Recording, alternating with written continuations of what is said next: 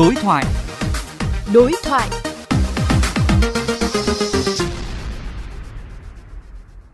Vâng, dường như năm học nào thì cũng xuất hiện phàn nàn của phụ huynh về chuyện họ phải đóng quá nhiều tiền phí vào quỹ đầu năm.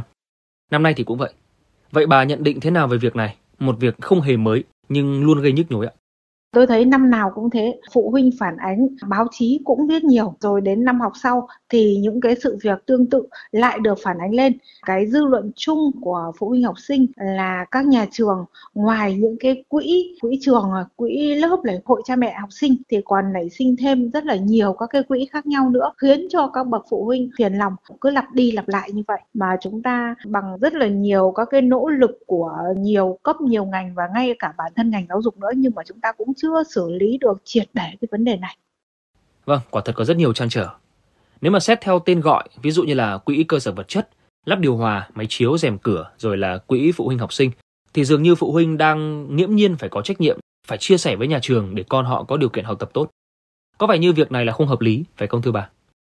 Có những cái khoản thu vô lý nếu như trang bị cơ sở vật chất với một lớp học cụ thể chúng ta trang bị một lần thì có thể dùng được nhiều năm. Hệ thống rèm cửa hay là điều hòa hay là máy chiếu. Thì thực ra nếu như mà học sinh một lớp này đóng góp thì có thể sử dụng cho những năm sau và những năm sau nữa. Thế nhưng khi các em học sang lớp mới, các em lại phải đóng góp ngay từ đầu. Và những em nào tiếp quản cái lớp cũ đấy thì lại vẫn cứ phải đóng góp thì đấy là cái việc lạm thu. Cũng có những cái trường hợp, có những cái khoản thu mà do thỏa thuận của phụ huynh học sinh với lại giáo viên chủ nhiệm chẳng hạn, đóng quá nhiều quỹ thì chúng ta cần lên án.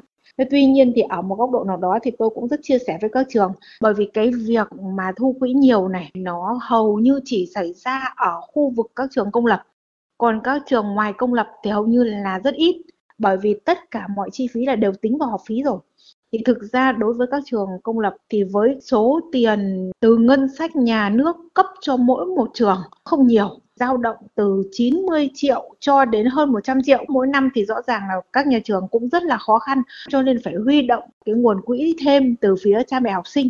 Trong mấy năm gần đây ấy, nó còn có nguyên nhân nữa đấy là chúng ta đang thực hiện đổi mới giáo dục đổi mới chương trình và sách giáo khoa.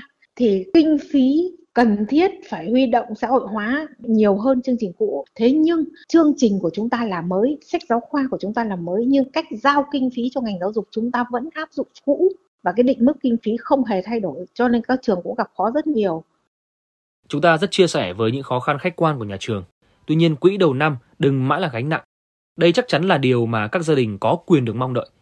Vì họ sẽ chỉ đồng thuận với nhà trường nếu các khoản thu thực sự minh bạch. Vậy theo bà giải pháp căn cơ nhằm hạn chế các trường lạm thu, thu trá hình là gì ạ?